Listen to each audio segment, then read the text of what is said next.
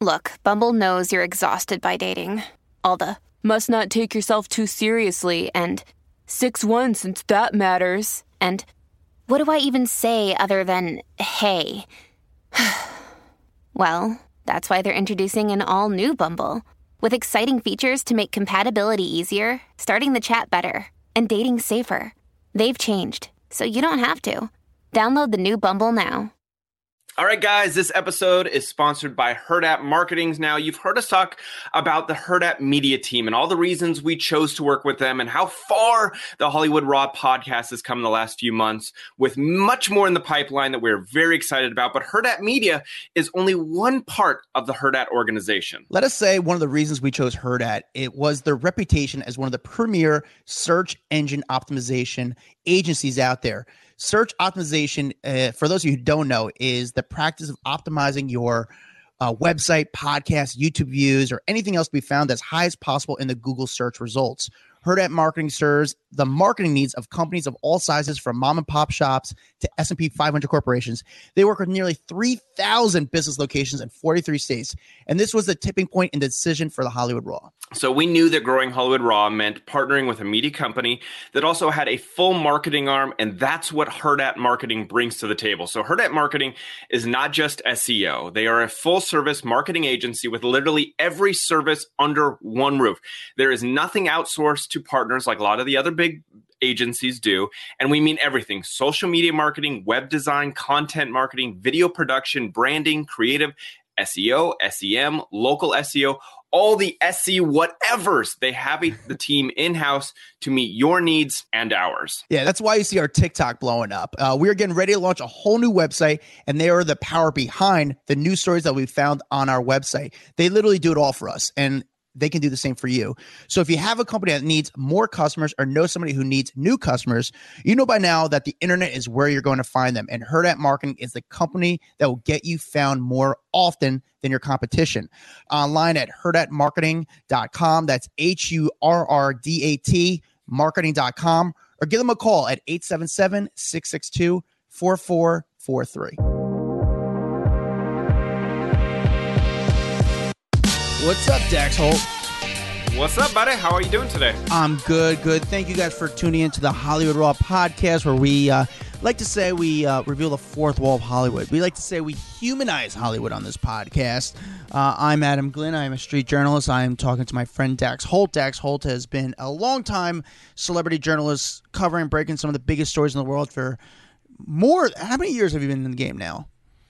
Mm, 12, 34, um, like 15 or 15 something? man that's impressive you know and a lot a, a crazy part is like it's not easy to stay in the entertainment news gang for a long time you know i feel like a lot of It's people It's exhausting. it's exhausting Like, it's draining it takes your It never ends. It's. Ugh, I remember when I was up. I remember when Lindsay Lohan would come to New York, and as a street journalist, as a paparazzi in the streets of New York City, it was the most exhausting thing. You would never want her to come to New York because you were just constantly on edge. Like something's going to happen. Either she's going to get arrested, some kind of news story is going to happen around her. I'm going to have to chase her around New York City because there's going to be some crazy story. And it's exhausting and it's draining. And again, like you said, it never ends. There's never an off day. And we're going to be talking to someone today who has been on the other end of the coverage, like massively. So, Tom Arnold is our guest today.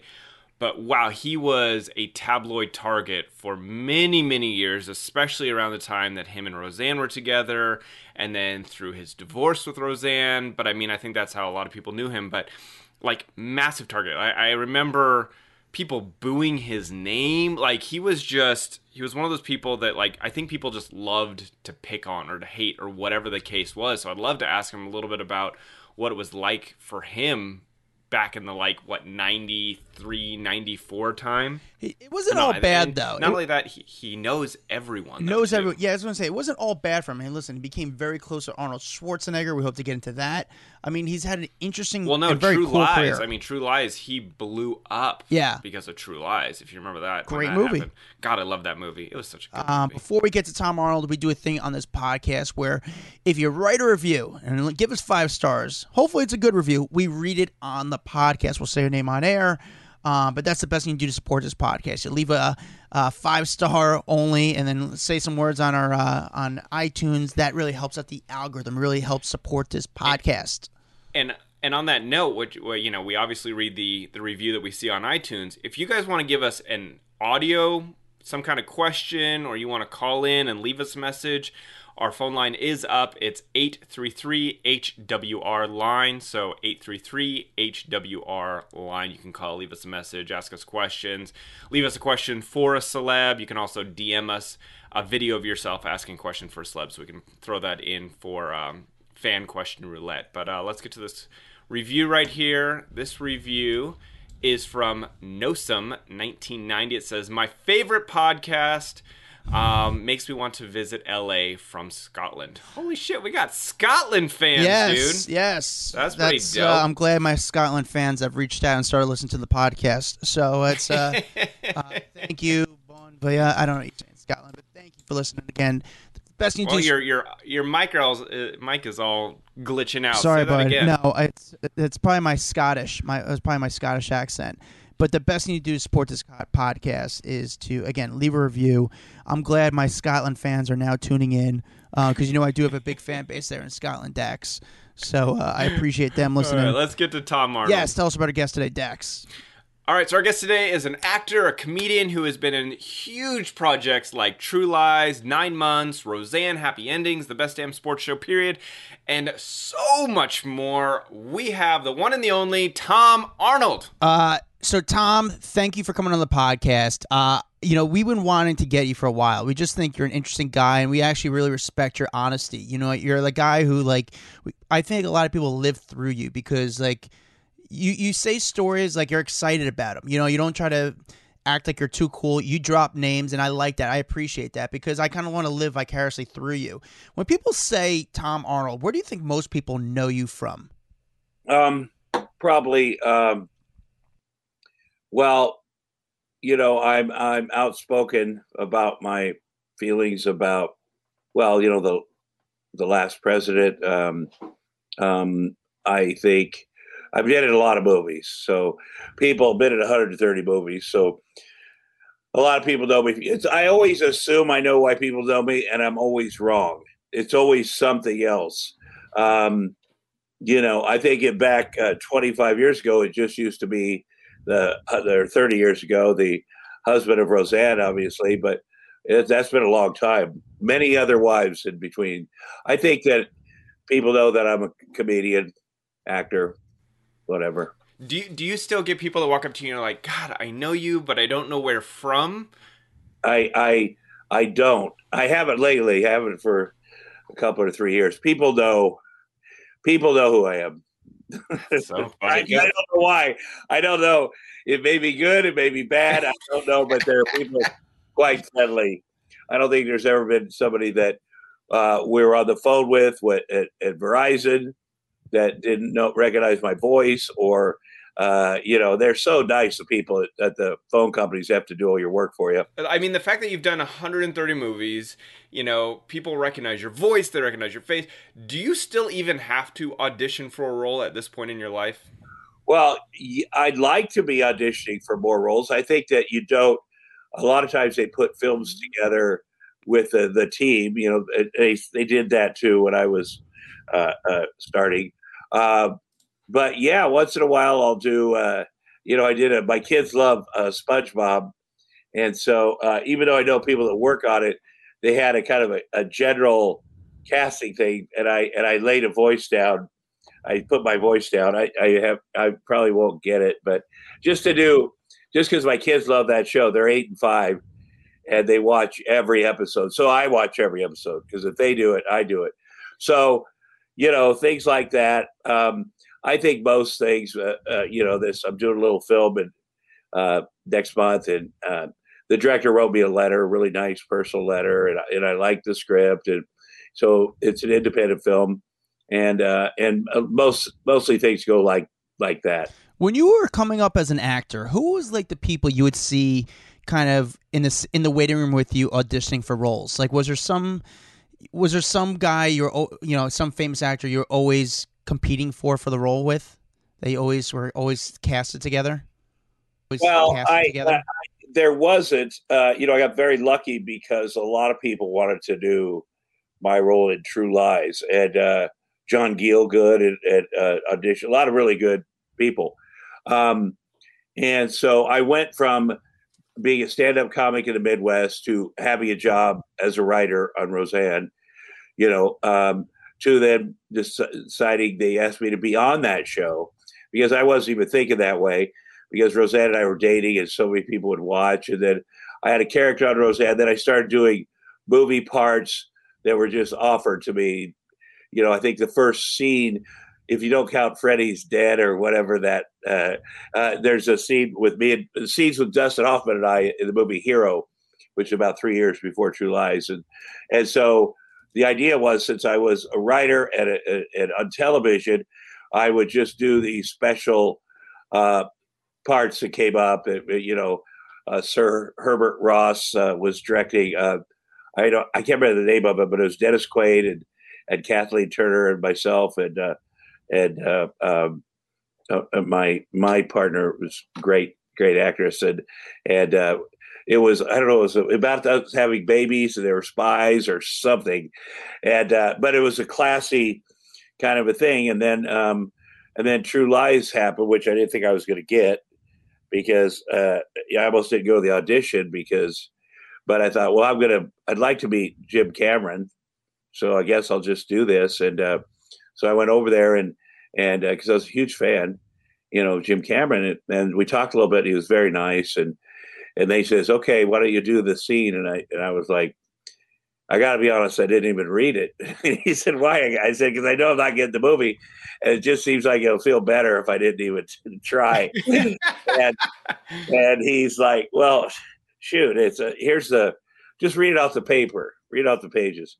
And so I just read it to him once, and then he was like, "Huh." Hey, hey, get Arnold down here. And I did Arnold was upstairs there. So he came down, and then the two of us uh, uh, read it once and, and Jim filmed us just once, and we kind of it was the first time we'd ever worked together or you know did anything like this or kind of push each other out of the way to, for the shot and and uh, and Jim Cameron's like that's perfect. You you got it. You got the role but don't tell anyone for two weeks. And and of course I walk out of there like oh my gosh this is the best news of my life here I can't tell anybody and so what I did was I called everybody and told them nobody believed me, and uh, they were like, "Are you back on drugs?" I go, "No, I'm not." and, uh, and what happened was Jim had to go to uh, Fox Studios where he made his movies, you know, and give them the great news because they've been looking for that third person. They had Jamie Lee Curtis, they had Arnold, and they were looking for that third person. And uh, and he said, "Great news! We found the third guy, and we can start filming True Lies." And and they're like, that is great news. Who is it? And, and he's like, it's Tom Arnold. They're like, that is horrible news. he's like, why? And they say, no, well, what has he done? And, and the tabloids, and you see the, you know, and at a time it was the most expensive movie ever made. And, uh, and he goes, yeah, I don't read the tabloids. He, he's the guy. I know. I wrote the script. I'm the director. And they're like, well, unfortunately, Jim, we cannot approve Tom Arnold for True Lies. And he's like, really? Yeah, that is unfortunate, he said, because I'm going to walk across the street and make it a Paramount now.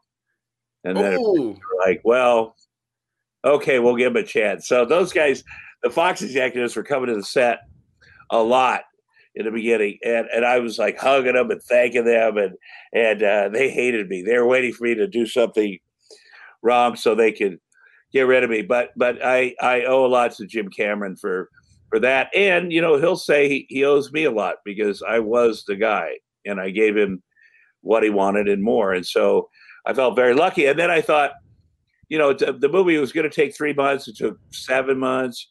We went all over the, you know, uh, Arnold and I got very tight and we went filmed all over the country and, and, and then it was a big hit. And what happened was the divorce from Roseanne was 1994. And uh, True Lies hadn't come out yet, and, and when we when we got a divorce, everybody said, "Oh, he'll never work again. He is just riding her coattails. He'll be back in Iowa in two weeks." And and I thought, uh, well, that's probably true. But I have six great years of working on one of the best television shows ever, the Roseanne Show, and I got to write, and produce, and act, and I'll have great stories for my grandkids back in Iowa. And then uh, and Jim Cameron, I told him that, and he's like, you know, f those people. You know, uh, when True Lies comes out in July, and this was April. Uh, when True Lies comes out in July, it'll change everything. And I I wanted, you know, you want to believe somebody, but I'm not a, the kind of person that that I, nothing is guaranteed. And and uh, they tested.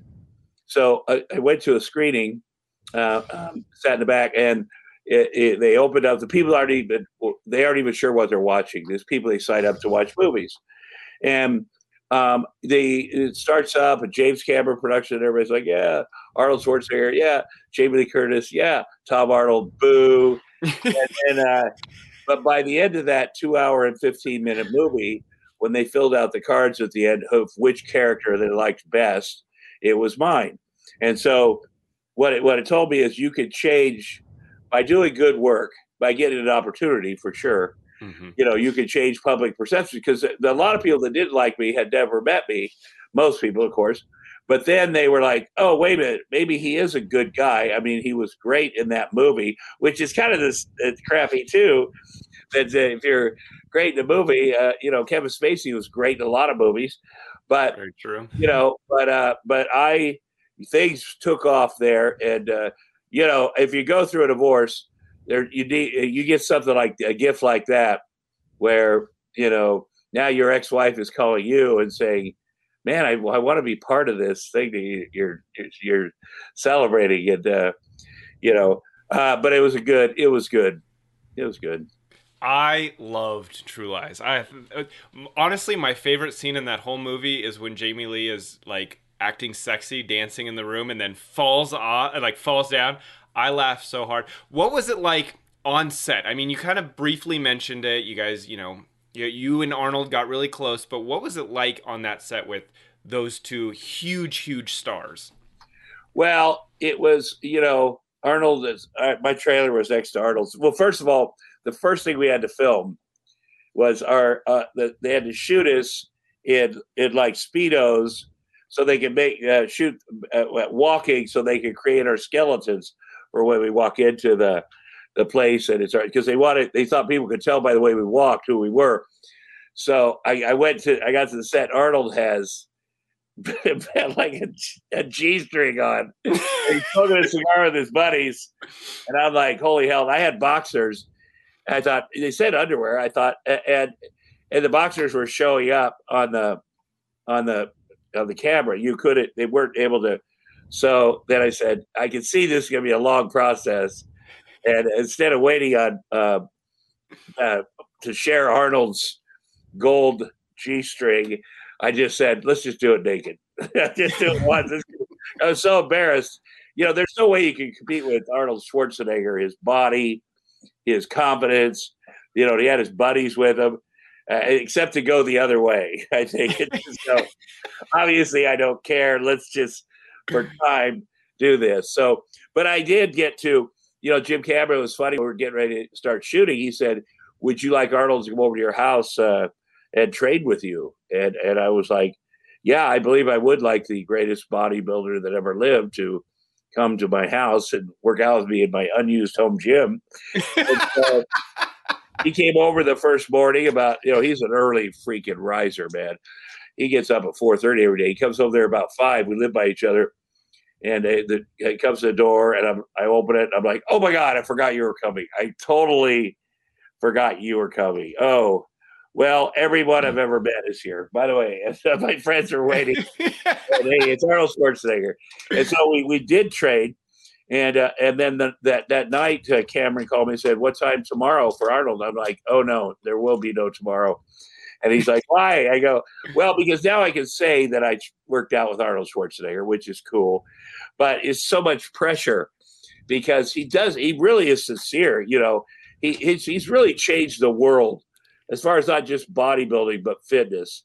I mean, this man, and he really cares. So he does the thing that to help you, where first he has to compliment one of your body parts, and then he d- digs in on your trouble spot. Wait, what did what did he compliment? Like, you, you know, Tom, you have a fantastic uh, left shin. I'm not even kidding. I have a lot of goddamn trouble spots too. So they I'm like, yeah, hell no, this is not gonna. We're gonna just do. I'm going to do my thing. And then so every night I went to, um, you know, our trailers are together. We we'd wrap work, and uh, he had a semi trailer truck retrofitted into a gym that was next to his trailer where he could work out. Hey, you pump iron anytime, get it. And uh, I would, I had a thing because I would always go to uh, Ben and Jerry's ice cream. And uh, he's like, every night he's like, You want to work out? I go, No. You want Ben and Jerry's ice cream? No. And then we go our separate ways. And and how I knew that we really were great friends, uh, uh, sincerely great friends, was the movie had gone over time, over budget. Jim had put all his own back money in, money into it. People were thinking, "Oh no, it's trouble," like they always do with Jim Cameron, and they're always wrong. Um, and I think Arnold was getting a little depressed. and, uh, and uh, at the end of the night, he's like, "I'm like, hey, uh, uh, all right, buddy, I'll see you tomorrow. I'm going to go get some uh, ice cream." And he's like, "No, stop! Give me two pints of rum raisin." And from that point on, he stopped working out for a while, and he just started eating ice cream with me. And he, he gained weight, and that's a true friendship because if you could, he's the most positive human being I've ever met in my life. He's he's he's uh he every goal he's ever had he's gotten it every you know but uh, uh, so but but there wasn't any way in hell that he was going to be pulling me up to his Arnold Schwarzeneggerness. But the fact that I can pull him down to my fat, disgusting self hate thing, that's a real friendship. If you can pull a guy down when you're down, uh, you know, that's friendship. You know, and, uh, doesn't Tom, doesn't he throw like the most insane parties? Oh yes, yeah. I mean, he wouldn't think he'd think they're adorable, but you know, he he's really kind. And, and there was a circus in the in Europe that ran out of money, and uh, and he said, "Well, I will, I will um, um, finance it if the animals can come to my parties," and uh, and he always so that there's always a weird menagerie of animals. But the first time uh, uh, that he just done this thing with his circus, and they had a Bengal tiger, and it you know it was it was you know in his house he's got a there's a little pool area outside and a little area we can sit around, and I walk in there and and uh, he's holding a Bengal tiger on a rope like a rope, not a chain, a rope. Smoking cigars, all his buddies are smoking cigars. I'm like, holy hell, because I grew up on a farm. You know, a cow will kill you. Yeah, I mean, for real, like animals, all you know, at some point they become animals. You know, people. Uh, you you can if a cow if you're uh, you know if you're bugging a cow, they will press you up against the fence, and you know they weigh thousands of pounds. There's nothing you can do. So you got to always understand that animals are animals, and have a healthy respect for them. You know, we had horses too. You don't walk behind them. You don't. You just because if they're done with you, if, if you're riding a horse and they're done with you, you're going on the ground. I'm just gonna. I don't care if it's the horseman your best friend just something triggers. So I see this giant Bengal tiger on this rope, and there's his buddies are smoking cigars by it. And uh, and I'm like, I pulled out my phone because he goes, "What are you doing?" I go, "I'm going to start videotaping right now because when this thing freaks out and starts killing your friends, I'm going to be able to post it." And uh, but you know, these guys, they're just very, you know, it might be a Tarzan because they they, uh, you know, he, he's also got friends that were uh, the Arnold Schwarzenegger of um, Germany, the Arnold Schwarzenegger of Russia, the Arnold Schwarzenegger of whatever, these other huge dudes that come and hang out with him. Who, who else does that? The Arnold Schwarzenegger of South Africa, the Arnold Schwarzenegger of whatever. And they come and they'll, they'll hang out by the pool in their gold lame uh, G strings, grease each other up. That's what it looks like to me. I brought my son over there. You know, when my son Jax was born eight years ago, Arnold was the first person at the hospital. You know, and uh, and then uh, when he was about three months, so I took him over there. and it was in the, it just happened to be when all the guys are out by the pool, oiled up, and uh, and it was just a hilarious thing, hilarious thing to me because he also it's not like I mean he is he works out every day. You know, he's like 117 years old, man, and he gets out there and kills it. And he loves to help people to, you know, he is for real. His thing is, you know, there's no bullshit. He does, and I can tell you this because we've done, we've had done uh, a couple different charities for over 20 years, 25 years in a row where we co-host them. And uh, at one, we give 10,000 gifts out every year. Uh, the Miracle on First Street, it's called down at the Hollenbeck uh, Police uh, uh, uh, station center area. Kids line up. You know, you can't believe it. You know, this is a lot of these kids. It's their only gift they're getting from Santa. Love it, and, and that's but it's exhausting. You know, but I do it every. You know, and then at the end, it's so fun. It's so cool handing out. And uh, but at the end, I, I'm always like, now I need to go take my pants off and lay down somewhere. But he's always like, oh, you know, I've got to fly up to meet some firefighters in Northern California and whatever. I'm like, and I, I said to him, "What you know, you aren't running for office anymore. You don't have to do this." But I realized that's how he lived his life always, as if he's running for office. You know, he's always willing to to uh, help people, to figure something out, to get involved, and uh, I think that uh, you know that's that's uh, you know a unique thing. You know, Maria, uh, her family was like that too, obviously, mm-hmm. and uh, and I'm sure that's part of the the attraction. Uh, you know, besides Maria's pretty, but but was her family. You know, Maria had the best parents. You know, and I knew her parents because I did. Uh, I traveled with them a little bit to do the the uh, Special Olympic stuff, and and these parents. I mean, Maria Shriver's parents you know, are tens, and uh, and they were the real, the real deal. Her dad started the Peace Corps, and her mom the Special Olympics. And let me tell you something about her mom, um, um, Eunice. Like she was a badass. This is no, I mean, she, um, um, you know, she's the kind of woman. She weighed like uh, sixty-one pounds, and her purse weighed about uh, four thousand pounds, but she was she also was tough love and, and she cared and they they uh, I think it was Catherine told me that they were swimming at their house in Georgetown with uh, uh teaching Special Olympic athletes to to swim, but the girls were young. And, and the grandma came out there and said, "You aren't doing it right," and stripped off her clothes and jumped into the pool. you know, to teach these kids, like she's a real deal, and uh, and and uh, you know, uh, Sargent Shriver was just a saint.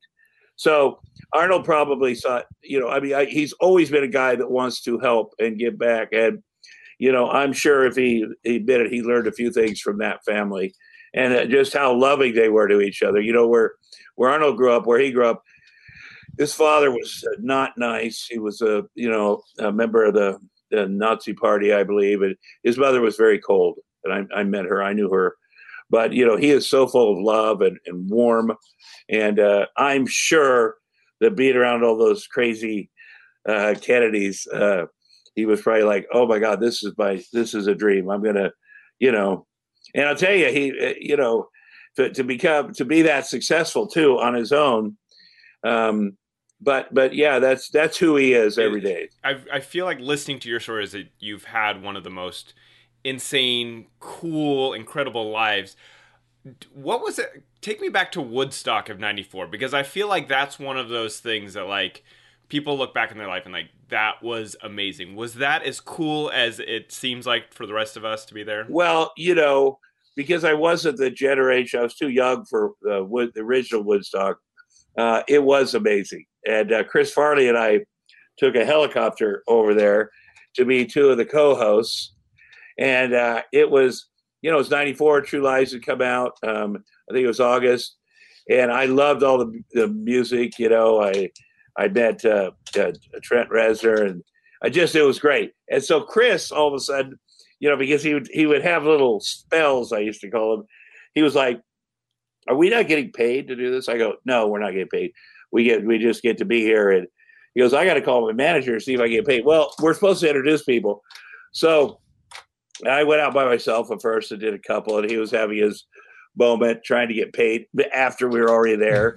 and all of a sudden he's like, Oh, I get it. We're just doing it super fun. So I said, I will introduce you. You go out here. And and uh and uh and, and people it was uh that it was a, a, bit of a mess on the on the grounds where the, all the, the million people were.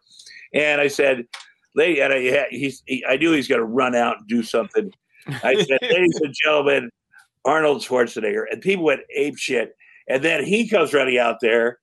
And he, as he got to the stage, he realized what I'd said.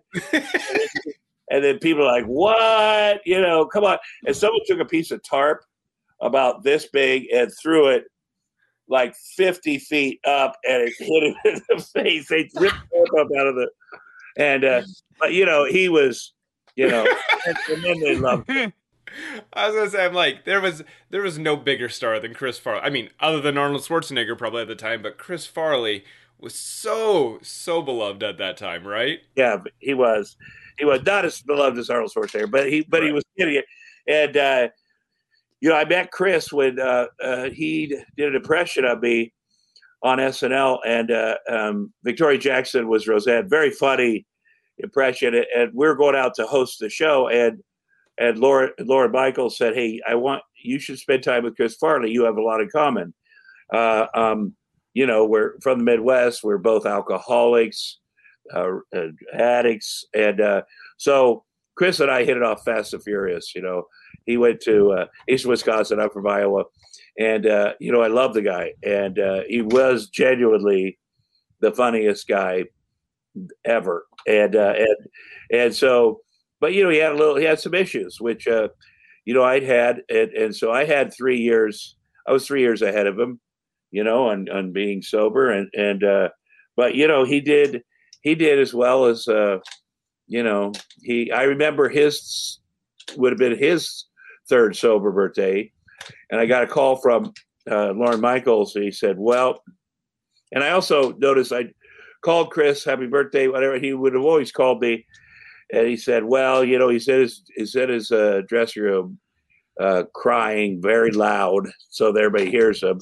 And he'd relapsed, and uh, and you know, Lorne Michaels, I got to give him a lot of credit because, uh, you know, he'd gone through the, the stuff with John Belushi, um, and, and, people are always saying, "Why would you keep someone on the show uh, if they're using or if they're whatever?" When you've been through that, and Lorne was tough though Lorne, you know, um, I remember we had a really great talk because Lorne's like, I didn't come from money.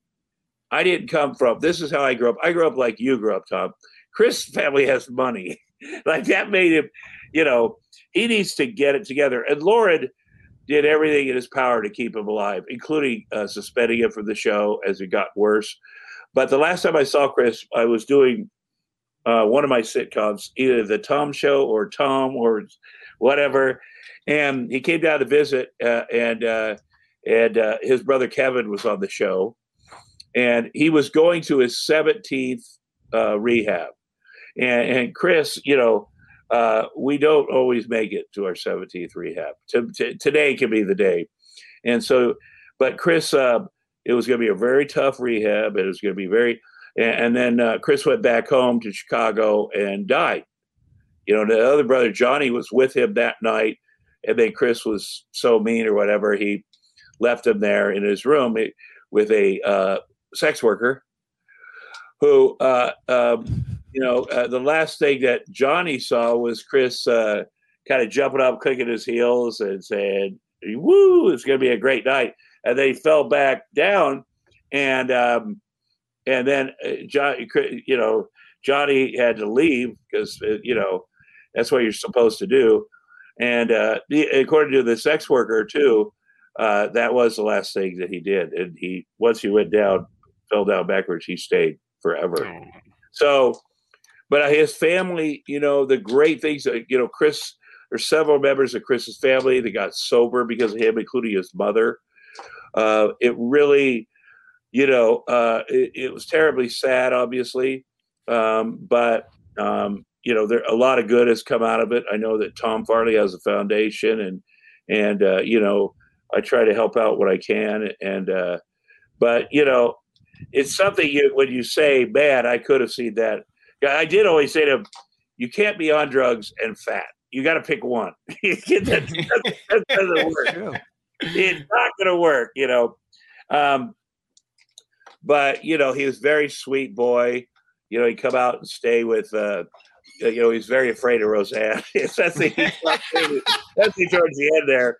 He goes, "Man, we gotta get, I'm gonna get you out of here." I was like, "No." I'm, was he? Wait, was he afraid of Roseanne because like he had kind of made fun of you guys on on SNL or what? Because he saw, you know, I think he came out.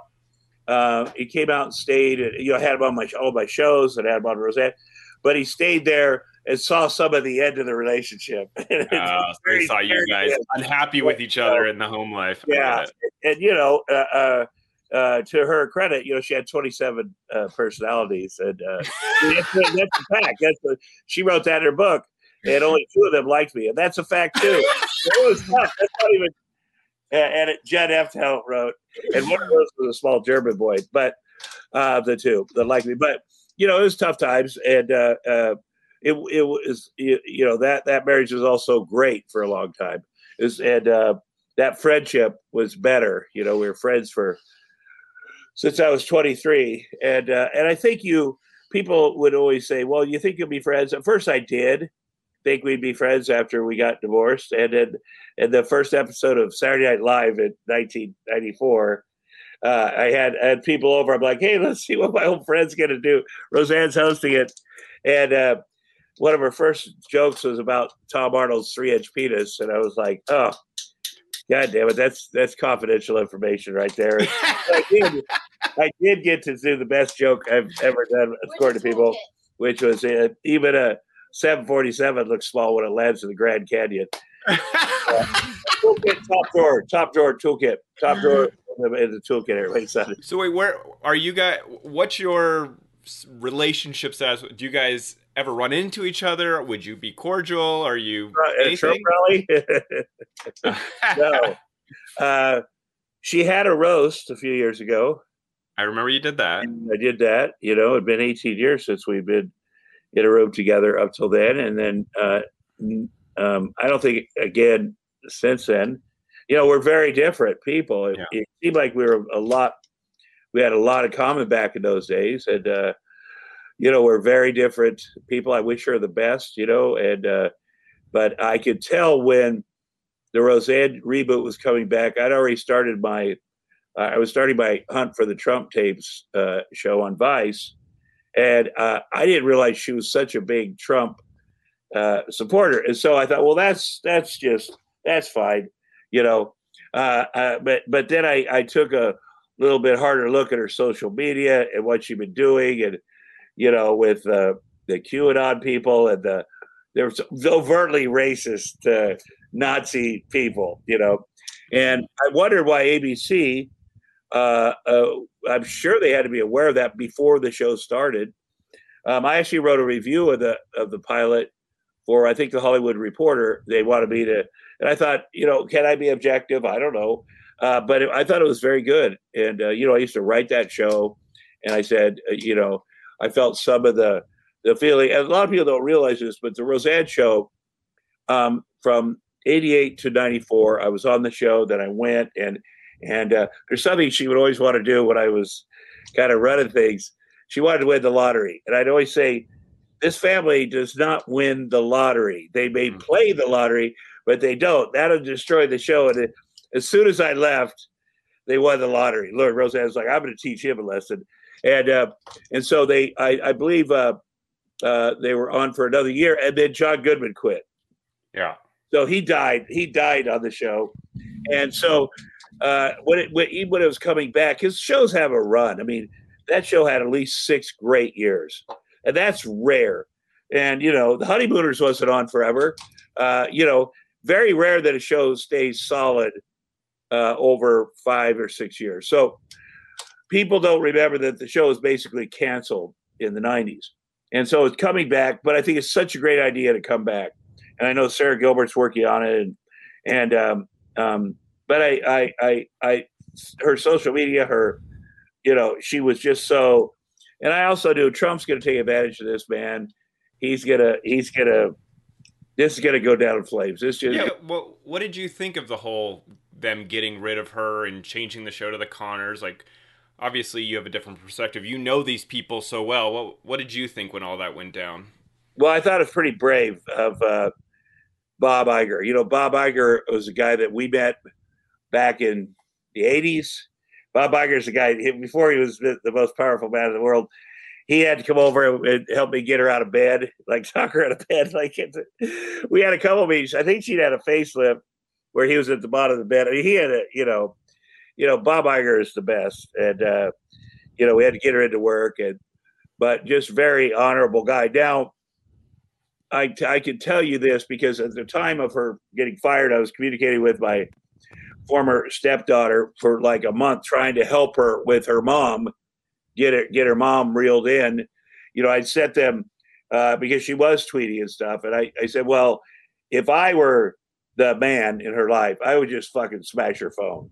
There's no way the Wi-Fi be turned off Yeah. because that show at the time was worth hundreds of millions of dollars to them too. Um, you know, and, and there was one night where Jenny, Jenny Pentland, was like, "Oh my God, this is going on. She's going to do this, that." And I said, "Where does she live now? Where did she live in El Segundo somewhere?" I go, "I'm going to go to her house and just take her stuff because that's what you got to do sometimes." She also likes it when you do that. You know, she would always want to quit the show, and I'm like, "You can't quit the show. You'll feel terrible if you quit the show, whatever." But she likes that. It's like a kid that likes to fight to have to go to school to do this and and um, but the weekend that she got fired, that she did the racist Valerie Jarrett tweet. Uh, coming up, the show was on hiatus. The writers were coming back the following Tuesday. Roseanne had told the people on the show that it was not going to be as political uh, because, you know, by now people are like, God, Trump's a monster. And then, but she told the Trump people it's going to be more political. We're really all in on Trump. So she had that and, and just from what I remember about her, that being in the middle of something, and you know, it's kind of it's a lie too because she told one people what they other the other, and so I think she was in a mood to sabotage the show, um, Mm. and you know, I think that, and the thing is that everybody talks about that one joke, but there was a hundred. If you really look at her, I mean, she had she wrote every member of Congress to tell him John McCain was a uh, a, a, a traitor and a spy when he was in uh, in a three and a half foot box in uh, Vietnam for five years. Like she's like she wrote that the Boston uh, Marathon uh, bombing was a false flag that did not happen. Like that that happened all before. Yeah. So you know, uh, was, it was bound to happen at some point. Her getting, I mean, especially in a, a a culture we, you know, people love to cancel successful people. So obviously, it was going to happen, especially when you are someone that kind of deserves to be canceled. Yes. Yeah, absolutely.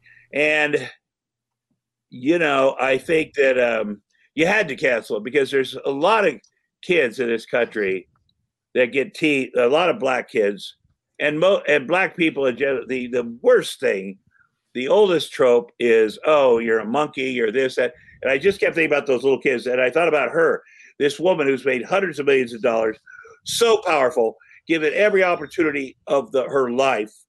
And she, when I met her, she was obviously liberal. She was, and this big, this rich white woman is is bullying children, is bullying this woman is Valerie Jarrett, but it really bullies children because this she's like a mom the kids looked up to. You know, uh, it's like when Superman, Dean Cain, when you realize how big of an asshole he was. it's very disappointing.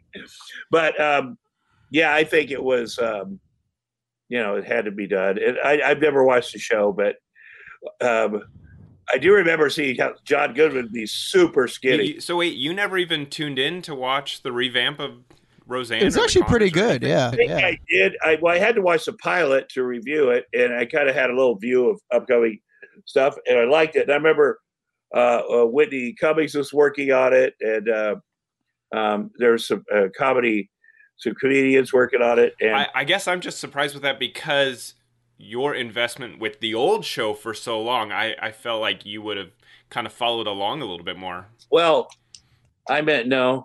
You know, when you're when you're a parent and you got two babies, when you're a single parent and you're you got your hands full. I didn't watch reruns of Roseanne until Yeah. my assistant uh, Sasha, who's 30, moved in with us during the pandemic. The kids and I, you know, to help with the kids, help it, and you know, she was living in a Koreatown uh, one room place with this this other comic or this other actor, and so I said, hey, just stay here and.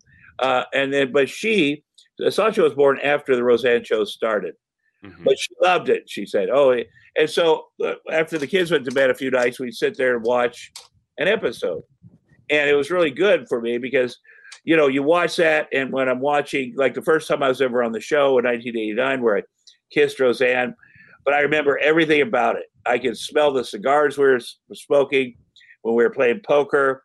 Um, uh, you know, uh, and I, I, I said, is it well, fun or is it like PTSD? Which one? No, it, no, it was very fun. there, was, there was so much fun, just you know, just inappropriate fun behavior, uh, and I, I, and there's also such high quality work on that show. But there was a lot of the Roseanne at her best because she just is the thing I could do uh, from day one with her was make her laugh, and, and she, I knew she was funny. I mean, she was brilliant, but but the fact that she thought I was so damn funny, um, I mean, that's what all men know they're good looking, but but, but when when a woman says you're so funny, that's it. They got us.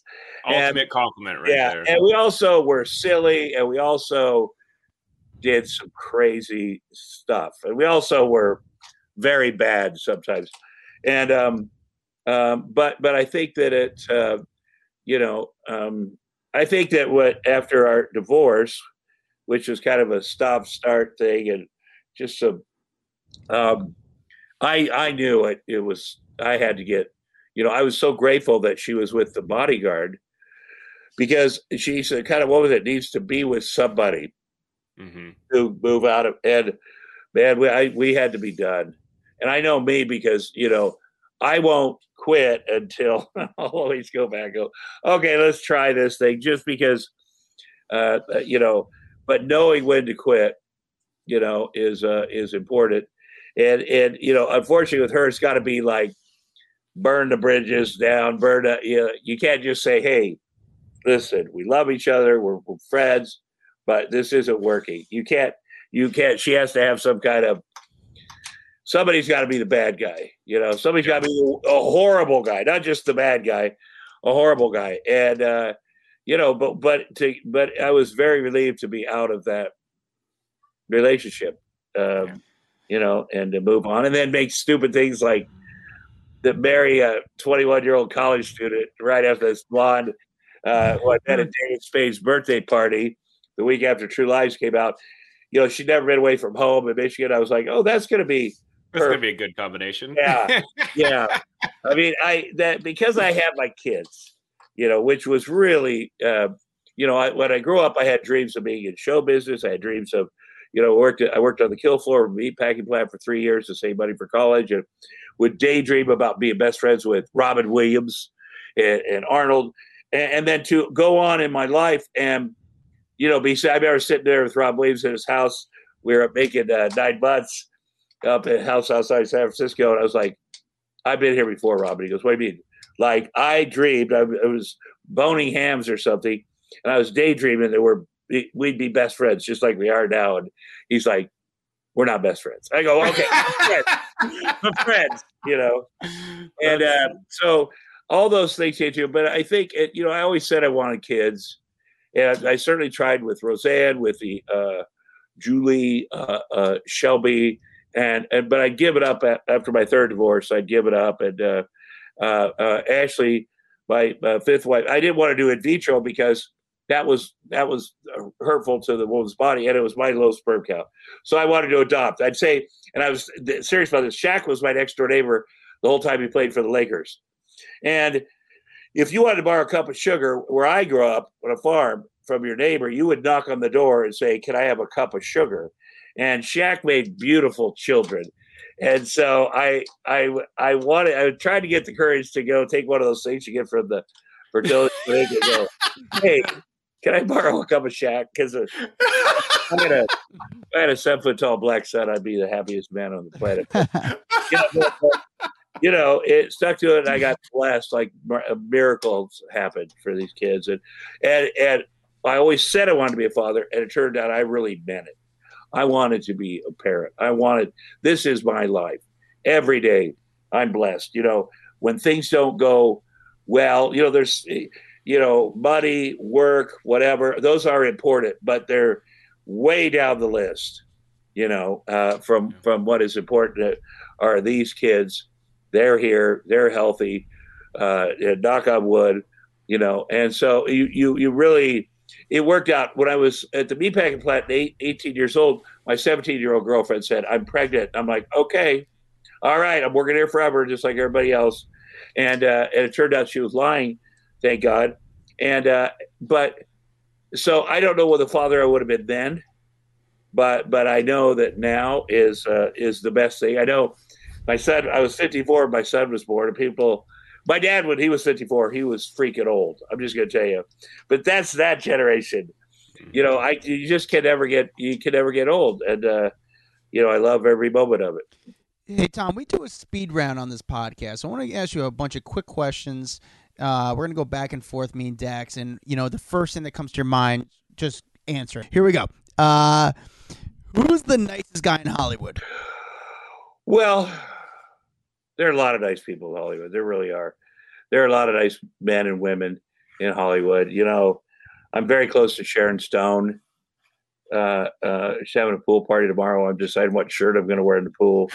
Uh, she genuinely, I mean, she's a character, but super, super kind, super sweet, uh, brilliant. Uh, I mean, I, I can't, nobody's been nicer to me than Arnold Schwarzenegger. Um, okay. You know, uh, because he, you know, he's so, you know, it's not that we haven't argued. Let me just say that. It's not that we haven't vehemently disagreed with each other. A lot of we haven't been, you know, maybe mad at each other. I don't know if I've been mad at him, but it's certainly. But um, you know, I just see what he's done for the world and how he treats people, and uh, uh, you know, he's amazing. But there are so many. It kind of takes your breath away when someone that you've admired, maybe growing up, or is kind to you, like you, you know, because uh, uh, uh, some people say, "Oh, Hollywood, they're all a holes," or all, or you hold them in such reverence that the fact that you're with them. And I always felt like that on my sports show, the best Damn sports show, period, because I, I'm a fan of sports, and I'd be sitting there, and my heroes that from childhood would come on the the show. Willie Mays, uh, Ernie Banks. I'd be sitting between them. I'd uh, I'd play football with Joe Montana. I do, but but and there's this visceral thing because it's not just me. I'm feeling it's my dad, my grandpa, the people I went to games with, just sitting there like, holy moly, I got a bat against Nolan Ryan. I went down to Round Rock once and actually got a hit off of him. And then I, he took me out to dinner with his family to his barbecue place. So he put the wax paper down. Just the nicest. And I kept thinking, this is an out of body experience that Tom Arnold from Ottumwa, Iowa is sitting here with these people. I'm going to tell you this real quick. My dad's he, my dad was a single dad. if you watch if you watch Queen of Meth about my sister on uh, Discovery Plus, you'll see about our family what that was like. And the only time we ever heard him really laugh was when there was a Bob Hope special. I mean, he laughed hard, and I said to my brother and sister, "Whatever that Bob Hope does, I'm doing that with my life." Because dad laughed, makes dad laugh. So one of the first things I did in Hollywood was a Bob Hope special. Roseanne and I did, and I, I, I it was Robin Hood or something. I had tights on, and we all had tights. And Bob Hope called my dad, and he wrote a, a, a, a letter to my dad.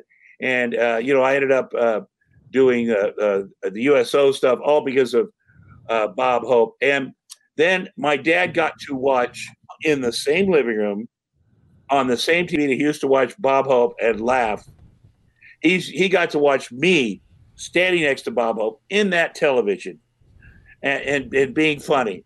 And that's the kind of miracle that that you know can happen in in this business where you go, oh, boy, I, I want to, I want to, I want this to happen. You know, I'm going to make this happen just to make my dad laugh. And literally, it happened. So, you know, and Bob Hope was a very nice guy too. I got to spent a lot of time at his at his uh, Palm Springs thing at, at Space Capsule, and his wife was very kind too. Tom, so you're crack you're cracking me up because this is the longest speed yeah. round we've ever done. you got to give us just a quick answer. All right, who is the most intimidating person you've met in Hollywood? most intimidating person. Uh, how to describe intimidation? Just the you met them and either you were so starstruck or they had so much power influence over your career that you were like oh man, like this is a this is a big meeting. Uh, well, you know, I auditioned for the John Goodman role on Roseanne, and that was very intimidating. Roseanne originally wanted me to play her husband because we'd done a special together where I played her husband. But I also was like, yeah, John Goodman is so good. Uh, yeah, but you know, meeting uh, Lorne Michaels hosting Saturday Night Live by myself, that was, you know, and, and I suppose I, meeting Bill Murray. Bill Murray was. Ooh, Bill Murray's a good one. I could see, I could yeah. see Lorne Michaels being pretty intimidating. All right, Adam, next. Uh, which celebrity has the coolest house that you've been to?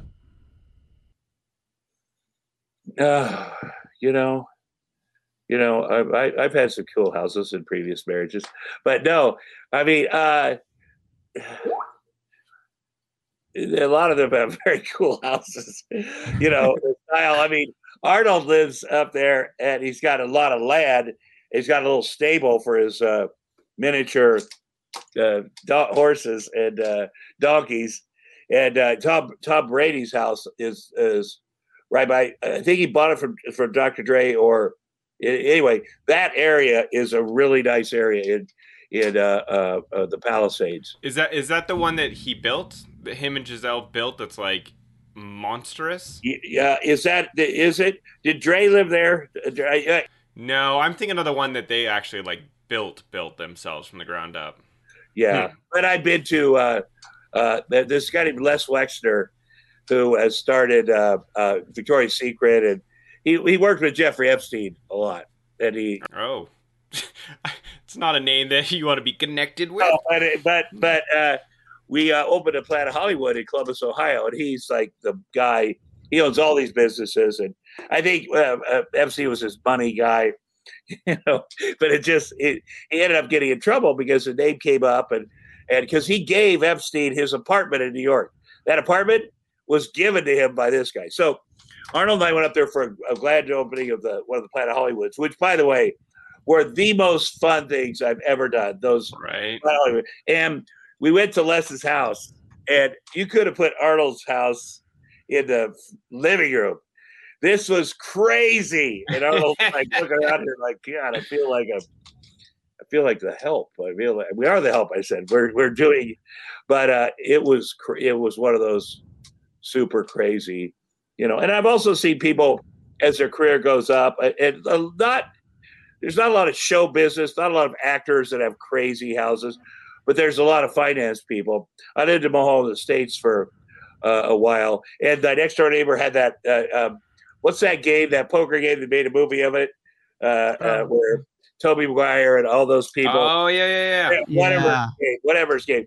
That had that game happened right here in my like Shaq lived right there, and then that game, uh, the Alec Gores, who's a hugely successful. His brother owns uh, Paradigm, and his other brother owns the Pistons hugely really nice people too. But uh, but they had that uh, game, and then that house became too small for him. That's a, he built this giant house, and and then it, you sell it to another to a producer down the line, you know. Um, but there's you know obviously there's crazy amazing houses up here. That's amazing. Well, I know we are running out of time with you, so I just want I know uh, I know you've got your own podcast, off topic, and then you also just participated with Sasha Boggs. Uh, with Sasha I Boggs, with the kids today. It's very uh, very funny. Yes, and go ahead. No, so I, I, you know, what do you talk about on off topic? What what could our listeners expect if they transition over and start listening to your podcast? When Sasha moved in here, uh, because it's there's no school. The kids are we're quarantined. Been quarantined for a year. My son was I went back to first grade half a day, two or three weeks ago. I kept my five year old daughter out of out of uh, uh, Zoom preschool. I was like, there's just no.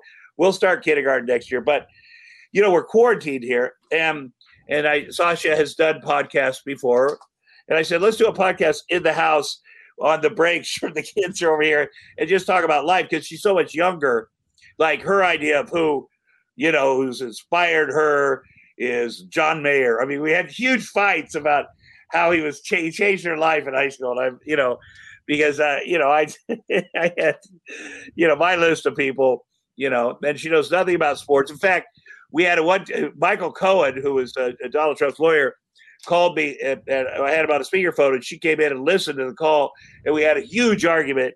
And uh, and she's like, you know, and then at the end of the phone call, he's like, I love you. I got to see you, whatever. And she's like, "You're friends. You have terrible friendships." And no she doesn't didn't even know. She said she'd heard the name Michael Cohen, but she's not politically Yep. involved. And you know, she's a younger comic. Her vo- points of view and the people she likes. So we talk about we talk about a lot of things. So the kids are involved sometimes when we can't get a babysitter. so yeah, That's awesome. And then you also just participated in helping with the Gangster Capitalism podcast, right? Like, what what exactly did you? Gangster Capitalism is a uh, excellent podcast. This is their third year. The first year they did the the uh, uh, college cheating scandal, which you know uh, people went to jail, and then the NRA last year. I don't like it did an excellent job. The NRA went bankrupt, but they really, uh, you know, they were nominated for uh, a Peabody. They're doing Jerry Jerry uh, Falwell Jr., who I knew a lot about, uh, eh, because eh, everything goes back to Trump, but. But uh, Jerry Falwell Jr. supported Trump in 2016, just out of the blue, just suddenly. Hey, and he actually said Trump is the most Jesus-like. You know, Jerry Falwell Jr. is a is a white evangelical and that owns Liberty University that did own it, and so I had to figure out why he, that would happen. And then getting to Michael Cohen, I, I knew I found out Michael Cohen had fixed done his fixing thing on an affair that Jerry and his wife had with a pool boy, and because there was pictures, and then you could hear the video, hear the video. Michael Cohen and I talking, where Michael was like, "And I still got one." And so I flew to New York to see all everything he had, but you know it was because they were, these people are so hypocritical. They're anti-LGBTQ, they're anti-immigrant, and and, uh, and by the way, the Giancarlo Granda is, uh, you know, he's Cuban, and so uh, I said I got to get to the bottom of this, and I got to know the, the pool boys or the the young man, and and spent a lot of time with them on the phone and got them to do stuff. I saw a lot of tape. Let me tell you something, because these people at the university needed to be proven, you know. And I also was protective of these guys, and there's a bunch because they, you know, the Falwells are perpet- perpetrators. You know, they're Mhm. predators. Predators. I mean, and you know what they do, like Giancarlo Granda, the the first, the most well known pool boy. That Jerry filmed the, uh, him having sex with Becky, and then threatened to blackmail Giancarlo by sending it to his girlfriend. That's crazy sauce. And when you're the, but uh, but you know, I gave uh, I, I I did an interview for the the series and and gave a bunch of tape of uh, you know Michael Cohen, uh, the different uh, a couple of the pool guys. I gave them some bunch of documents, and uh, it's very good. It's very good, and uh, you know, and it's very good for these kids because the real hero of this is Giancarlo Granda. Because what it does is it connects the dots from these pictures Mhm. back to Michael Cohen to Michael Cohen going to Jerry Falwell Jr. Hey, you owe me a solid because I did you this favor, boink, and I still got this. And it's like because he was going to support Ted Cruz because Ted Cruz is like a born again Christian or whatever. And all of a sudden he's like, oh, for, scratch that. I'm supporting Donald Trump. And it really won Trump the election because uh, the other white evangelicals were like, well, if Jerry did it, now we should do it. Yeah. You know, because we just want money anyway. So anyway, it's very good. And uh, All right. Well, yeah, check it out, guys. And remember, that was the podcast that b- broke a lot of the like uh, Lori Loughlin and the college admission scandal stuff. So they are a huge podcast. Um, yeah, it's it's massive. I'm glad that stand up is starting. I, I'm going to do some autograph shows. I got to pay some bills, guys. I got to pay some bills. I got kids. You know, my kids may have to end up winning a Tom Arnold scholarship at Indian Hills Community College in Iowa if uh, if I can't get some more work. So um, I appreciate it. I appreciate you guys. I, I've, always liked you guys on uh, on what other what your other show, and I'm very happy to have this. Well, thank you. Appreciate it, buddy. And thank you for joining us. And you can check out Tom Arnold, obviously, on social media at Tom Arnold. You can check out his podcast, Off Topic. Go see the new documentary about his sister, uh, the Queen of Meth. That's on what you said, Disney Plus? It's on Discovery Plus. It's Discovery Plus. Discovery. documentary Probably not. Disney. Yeah. that was, yeah, definitely not Disney Plus. Sorry about Yeah. that. but it's very good. It's very uh, good. I'm proud of my sister for coming out, out the other end of that. And a lot about our childhood. A lot about it. So it's very interesting. Well, thank you for your your uh, behind the scenes stories on, you know, True Lies and all that. It's really fun to hear, and uh, we appreciate your time, buddy. Thanks, guys. Whew. That was the slowest speed round we've ever done. Oh, boy. So I gotta tell you, I love Tom.